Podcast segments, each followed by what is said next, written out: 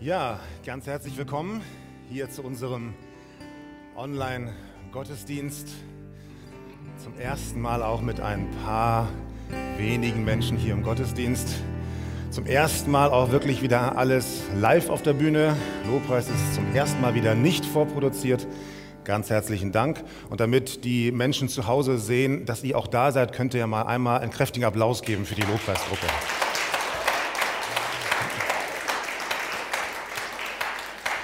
Also für alle, die, die jetzt zu Hause sind, wir sitzen hier mit Abstand zwei Meter zueinander, nur wenige Menschen.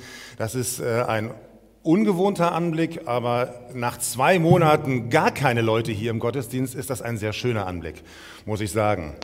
Äh, viele reden über Lockerungen zur Zeit der Corona-Krise jetzt und alles geht wieder so Richtung normal. So richtig normal ist das hier ja auch nicht. Und viele freuen sich darüber und sagen, super, kann gar nicht schnell genug gehen. Und andere Menschen, die sind so, dass sie sagen, jetzt verspielen wir wieder alles, was wir uns so mühsam erkämpft haben. Das ist viel zu schnell, das ist viel zu gefährlich. Aber es gibt so ein paar Dinge, ich glaube, daran kann man sich gewöhnen, oder? So Online-Gottesdienste zu Hause, das ist ja, ist ja gar nicht mal so schlecht. Also man kann zu Hause sitzen im Schlafanzug, mit einer Tasse Kaffee in der Hand, irgendwo auf dem Sofa gemütlich dann den Gottesdienst heute verfolgen. Man konnte etwas länger schlafen, weil man nicht hierher fahren muss. Das ist doch irgendwie ganz gemütlich. Oder man frühstückt zusammen mit der Familie, erstmal so gemütlich so um 10 oder 11 und dann guckt man sich den Gottesdienst als Aufzeichnung etwas später an. Ist auch cool, oder?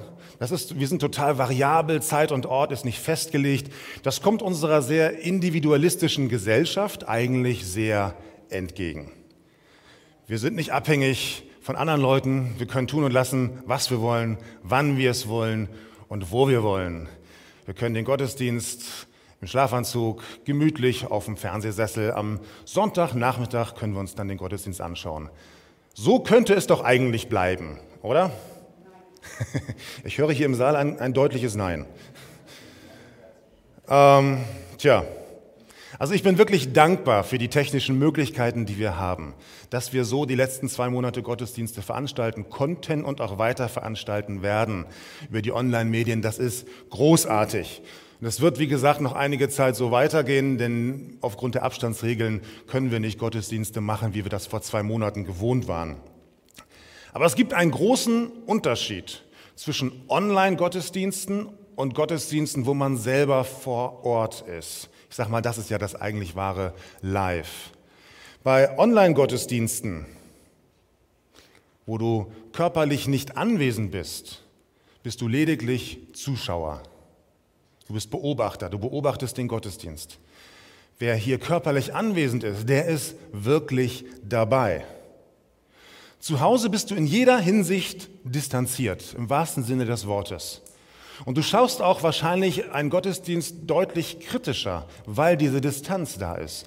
Man achtet viel mehr auf Nebensächlichkeiten. Wie ist das Licht? Ja, ist der, ist der Redner gerade völlig viel zu hell oder zu dunkel? Was ist das so für Hintergrundlicht gerade? Was machen die da gerade? Ist die Lobpreisband, haben die, haben die äh, ordentlich geübt? Sind die gut abgemischt miteinander? Äh, sitzt der Haarschnitt des Pastors ordentlich? Äh, wie sieht er aus? Was hat er für ein Hemd an?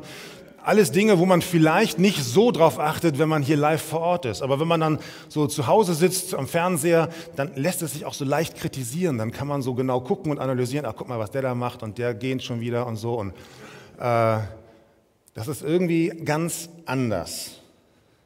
Man ist leichter abgelenkt. Man kann mal eben was zu trinken aus der Küche holen.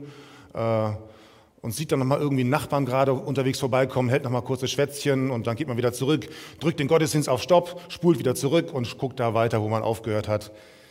Das ist ganz anders. Du bist selbst dann, wenn du gerne zuschaust, wenn du begeistert zuschaust, wenn du genau zuhörst, wenn du die Bibelstellen nachliest, wenn du im Lobpreis mitsingst, zu Hause in deinem Wohnzimmer und die Nachbarn sich wundern, was da jeden Sonntagmorgen so passiert bei dir zu Hause, selbst dann bist du nur ein Zuschauer, der zu Hause mitmacht, aber du bist nicht wirklich Teilnehmer. Nicht umsonst heißt es im Hebräerbrief Kapitel 10, lasst uns aufeinander achten. Wir wollen uns zu gegenseitiger Liebe ermutigen und einander anspornen, Gutes zu tun. Versäumt nicht die Zusammenkünfte eurer Gemeinde, wie es sich einige angewöhnt haben. Ermahnt euch gegenseitig dabei zu bleiben. Ihr seht ja, dass der Tag nahe ist, an dem der Herr kommt. Ich kann mich noch gut an eine Zeit erinnern, das ist jetzt so 28 Jahre her. Ich hatte eine Freundin, und wir lebten in zwei unterschiedlichen Haushalten. Und äh, was wir machen konnten und was wir viel gemacht haben, ist, wir haben viel telefoniert. Abends dann besonders. Das war noch in einer Zeit vor Skype, vor WhatsApp, vor FaceTime. Da hatte man eigentlich nur das Telefon. Und ein Telefon damals war noch richtig groß und klobig und schwer. Das waren so zwei Teile, ein großer Teil und ein, kleines Teil, ein kleiner Teil mit so einem Hörer dran. Und vor allen Dingen, so ein Telefon hatte ein Kabel. Das können sich manche heute gar nicht mehr vorstellen.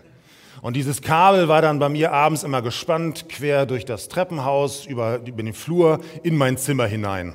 Die beste Stolperfalle für alle, die nachts nochmal auf Klo mussten und nicht damit gerechnet haben, dass ich bis spät in die Nacht telefoniert habe. Mit meiner Freundin. Das war cool. Aber ich wäre nie auf die Idee gekommen zu sagen, eigentlich telefonieren reicht doch aus. Wir müssen uns nicht unbedingt persönlich treffen. Wir können ja telefonieren. Das ist doch genug eigentlich. Und sich persönlich treffen ist auch mal so anstrengend. Ja, da muss man erstmal ins Auto steigen und losfahren oder Fahrrad fahren oder den Bus nehmen. Und wenn es dann auch regnet, das ist so unangenehm, wenn man dann nass wird. Nee, lass lieber zu Hause gemütlich auf dem Sofa sitzen oder im Bett liegen und telefonieren. Das reicht doch, oder? Ich denke, jeder kann nachvollziehen, dass das eben nicht reicht. Das ist nicht genug. Das wollen wir so nicht. Wir wollen den persönlichen Kontakt, man will sich sehen von Angesicht zu Angesicht. Wir brauchen auch die körperliche Berührung. Warum ist das so? Warum fällt uns Isolation so schwer? Warum wünschen wir uns so sehr den Kontakt mit anderen Menschen? Und zwar nicht nur über WhatsApp, sondern auch persönlich. Nachdem Gott den Menschen erschaffen hatte, und er hat ihn sehr gut erschaffen, da hatte der Mensch Gemeinschaft mit Gott. Das ist doch eigentlich was Geniales, oder? Jeden Tag mit Gott persönlich reden, so von Angesicht zu Angesicht. Und du kannst auch ihn alles fragen, was dich interessiert, über jedes Thema reden, was dich bewegt. Ist doch wunderbar, oder? Eine perfekte Welt. Und manche Lobpreislieder, die preisen das ja auch. Dann singen wir dann so Sachen wie, Jesus, ich brauche nur dich. Du allein bist genug für mich. Du bist alles, was ich brauche. Das klingt sehr fromm, ist aber überhaupt nicht biblisch. Denn Gott sagt was ganz anderes. Er sagt nämlich, es ist nicht gut, dass der Mensch allein ist. Ja, Augenblick mal, der Mensch war ja nicht alleine. Gott war ja da. Gott hat, er hatte ja persönlichen Kontakt zu Gott. Und trotzdem sagt Gott selber, der Mensch ist allein. Wie kann das denn gehen? Wie kann das denn sein? Scheinbar ist die Gemeinschaft mit Gott doch nicht ausreichend. Und so schafft Gott ein menschliches Gegenüber für den Menschen, mit dem er Gemeinschaft haben kann. Und wenn Gott das selber so sagt, dann scheint das scheinbar nicht ganz unwichtig zu sein. Und dann müssen wir auch nicht frommer klingen oder frommer uns anhören, als es die Bibel eigentlich sagt. Die Bibel sagt ganz klar, wir können alleine als Menschen eben nicht leben, auch nicht alleine mit Gott. Das klingt nur gut, ist aber nicht das, was wir in der Bibel lesen. Das Schlimmste, was man einem kleinen Neugeborenen oder kleinen Kind antun kann, ist, dass man, es, dass man sich nicht um das Kind kümmert, dass man nicht mit dem Kind redet, es nicht berührt, auf den Arm nimmt, mit ihm spielt. Und ganz wichtig, der Augenkontakt, das Kind anschauen. Uns im, hier im, beim Predigen fällt das immer richtig schwer, so in diese Kamera reinzugucken und zu denken, da seht ihr jetzt unsere Augen. Ich würde jetzt viel lieber hier irgendwie so rumgucken, aber dann weiß ich, ich gucke die meisten Menschen nicht direkt an weil der persönliche Augenkontakt ist für uns wichtig und für kleine Kinder in der Entwicklung extrem wichtig. Und auch die schlimmste Strafe im Gefängnis, das ist die Einzel- oder Isolationshaft, weil das gegen unsere gottgegebene Natur ist. Und jeder, der als Kind bei der Auswahl in eine Mannschaft eben nicht ausgewählt wurde und zum Zuschauen verdammt wurde, der kennt diesen ätzenden Unterschied zwischen Zuschauen und dabei sein. Das ist was ganz anderes. Gott hat uns nicht zum Zuschauen berufen, sondern er möchte uns dabei haben. Bei allem. Wir leben ja teilweise in einer sehr widersprüchlichen Situation. Auf der einen Seite fällt manchen Leuten die Decke auf den Kopf und in der Familie liegen die Nerven blank, weil man so eng zusammen war, weil man so viele Gemeinschaft hatte, dass man gar nicht mehr raus konnte. Und man sehnt sich endlich mal danach wegzukommen. Auf der anderen Seite sehnt man sich nach ganz vielen Kontakten, aber mit anderen Leuten, die man halt lange nicht gesehen hat. Das ist natürlich auch ein Teil der Wahrheit. Wir brauchen alle unsere Rückzugsorte. Wir brauchen unsere Ruhe, wo wir mal für uns alleine sein können, auch mit Gott alleine sein können, mal in Ruhe nachdenken. Aber das darf kein Dauerzustand sein und das ist auch kein Dauerzustand. Wer immer nur alleine sein will, ist vermutlich vielleicht sogar ein bisschen krank oder hat, hat wirklich Schwierigkeiten oder Probleme. Das Normale, das Übliche ist, dass wir uns nach Gemeinschaft sehnen. Wenn wir zu viel alleine sind, tut uns das nicht gut. Es darf kein Dauerzustand sein. Lasst uns aufeinander achten. So beginnt der Text. Scheinbar ist keiner von uns perfekt. Jeder von uns kann mal Fehler machen. Wir geraten auf Abwege oder Irrwege. Es geht uns vielleicht mal nicht gut. Wir haben eine schlechte Phase. Wir sind auf andere angewiesen. Wir alleine für uns selber sind nicht ausreichend. Wir brauchen die Ergänzung des anderen. Wir brauchen seine Ideen, seine Ermutigung, seinen Trost. Und eines der schlimmen Dinge während der Corona-Krise, während dieses Lockdowns, war, dass man bei Beerdigungen nur mit ganz wenigen Menschen anwesend sein konnte. Als wir meine Mutter Anfang des Jahres beerdigt haben, zum Glück vor der Corona-Krise, da habe ich festgestellt, wie wichtig das ist, dass man mit anderen Menschen Kontakt haben kann. Gerade die Zeit nach der eigentlichen Beerdigung, wo wir mit einer Gemeinde waren, wo wir mit vielen anderen Menschen aus der Gemeinde, mit vielen Freunden zusammen waren, da war diese gemeinsame Zeit, dieses in Arm nehmen, dieses Trösten, zusammen erinnern, das war immens wichtig. Und jeder, der das selber erlebt hat, kann das nachvollziehen, wie wichtig das ist. Lasst uns aufeinander achten. Das kann man natürlich auch per Telefon. Ruf doch mal an. Das war so ein Werbespot in den 80ern von der Telekom. Ruf doch mal jemanden an und frag ihn, wie es ihm geht. Nimm dir mal Zeit. Nicht so eben schnell eine WhatsApp-Nachricht schreiben, sondern sich Zeit nehmen und miteinander reden. Natürlich geht das persönlich viel besser. Aber wenn wir gerade keine Möglichkeit haben, dann wollen wir die Medien nutzen und einsetzen. Persönliche Begegnungen finden in der Gemeinde statt. Hier begegnen sich Menschen nicht nur des gleichen Alters oder mit den gleichen Interessen. Hier kommen Menschen zusammen aus ganz unterschiedlichen Generationen, aus unterschiedlichen Nationen, mit ganz unterschiedlichen mit einem ganz unterschiedlichen Bildungsniveau, aus unterschiedlichen sozialen Schichten, mit unterschiedlicher Hautfarbe.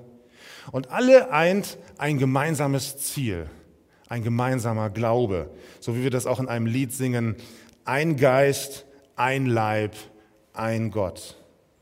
Und wenn ich in unsere Gesellschaft schaue, dann kann ich kaum einen Ort entdecken, wo das möglich ist, wo so unterschiedliche Menschen regelmäßig zusammenkommen können.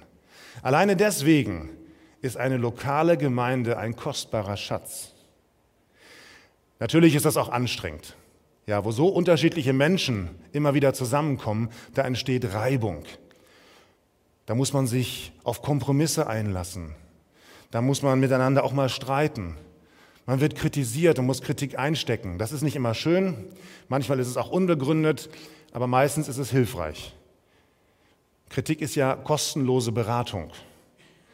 Und manchmal brauchen wir Beratung.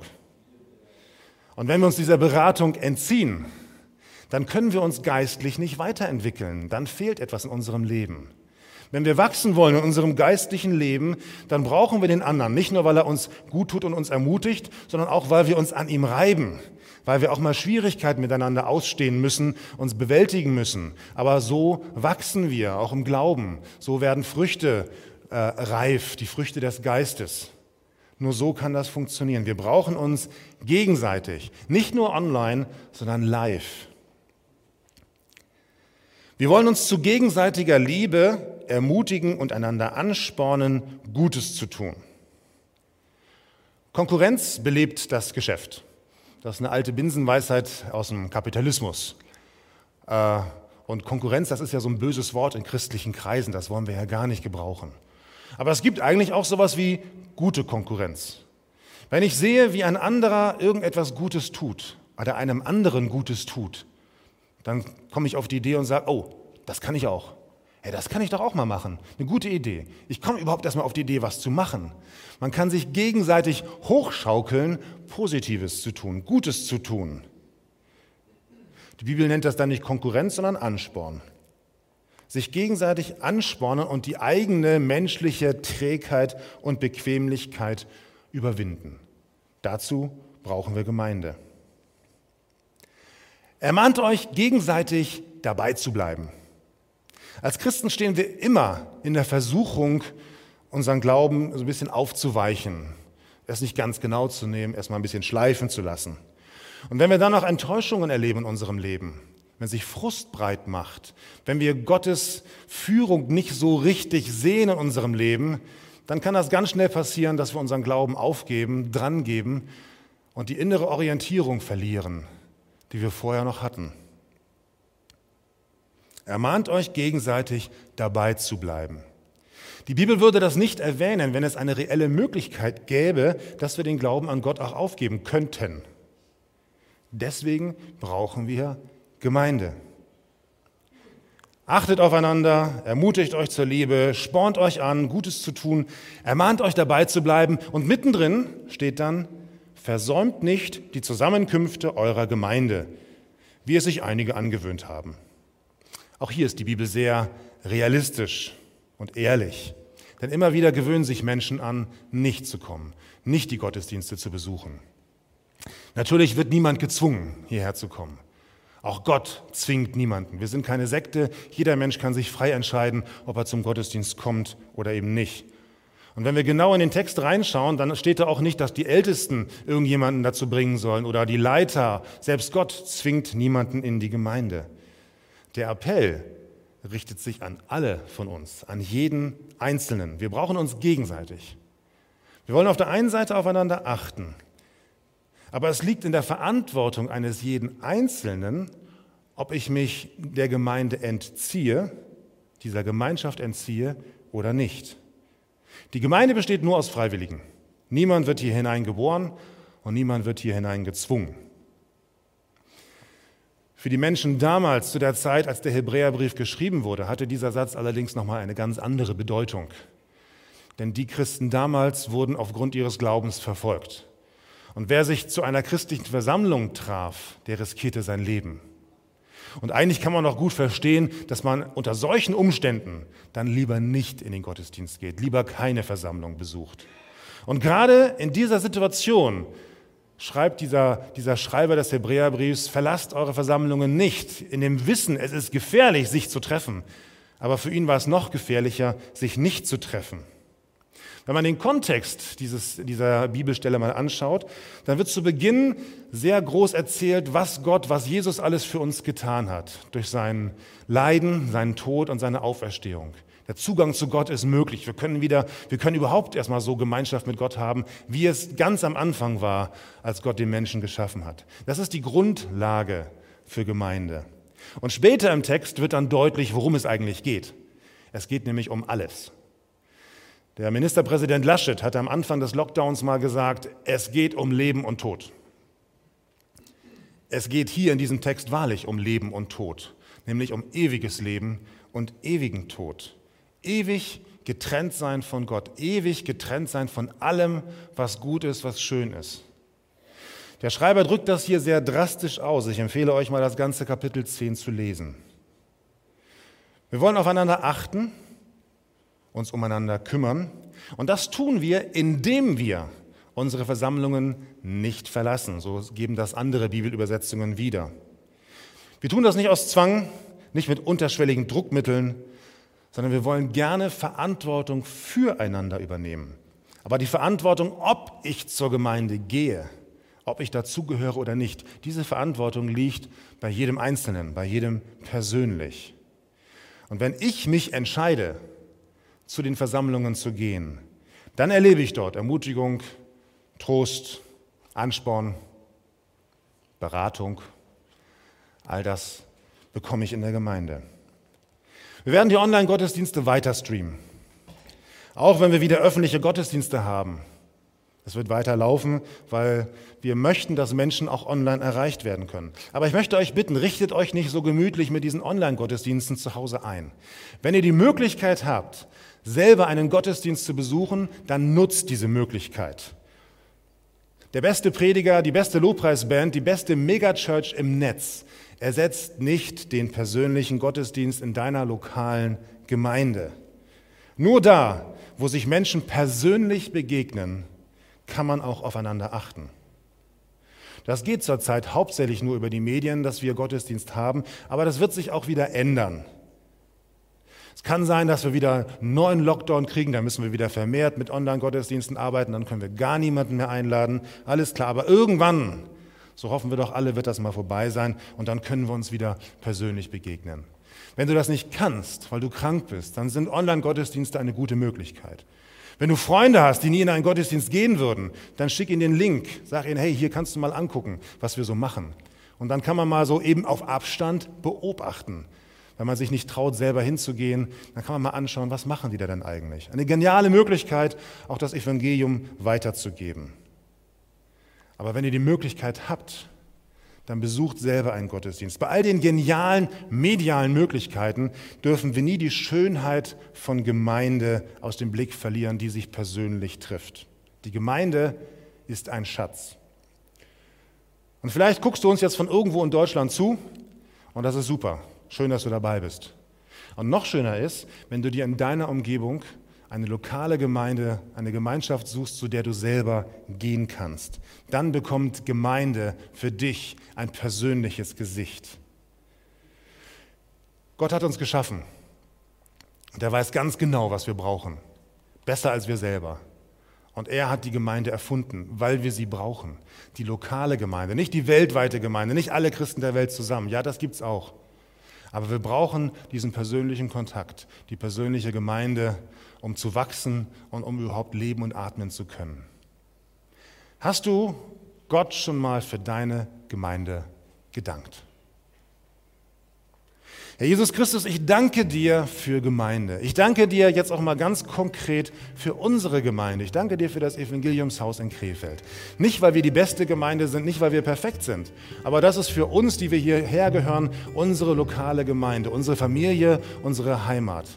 Und das brauchen wir. Und so gibt es viele Gemeinden überall auf der Welt. Und dort finden Menschen, die sich persönlich begegnen. Danke für diese Erfindung. Auch wenn es uns manchmal schwerfällt, wenn wir manchmal Streit haben, wenn wir manchmal am liebsten davonlaufen würden, weil Gemeinde auch anstrengend sein kann, so wissen wir doch, dass du es gut mit uns meinst und dass wir wachsen können dadurch. Ich möchte dich bitten, dass du unsere Gemeinde, unsere lokale Gemeinde segnest und alle anderen Gemeinden, die es auf dieser Welt gibt. Dass Gemeinde nicht kaputt geht durch den Lockdown, dadurch, dass viele Menschen sich nicht treffen durften, sondern dass Gemeinde weiter wachsen wird und blühen wird.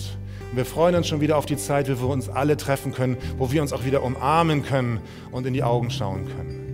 Danke, Jesus, für deine Gemeinde. Danke für die Gemeinde hier, die wir haben dürfen. Amen.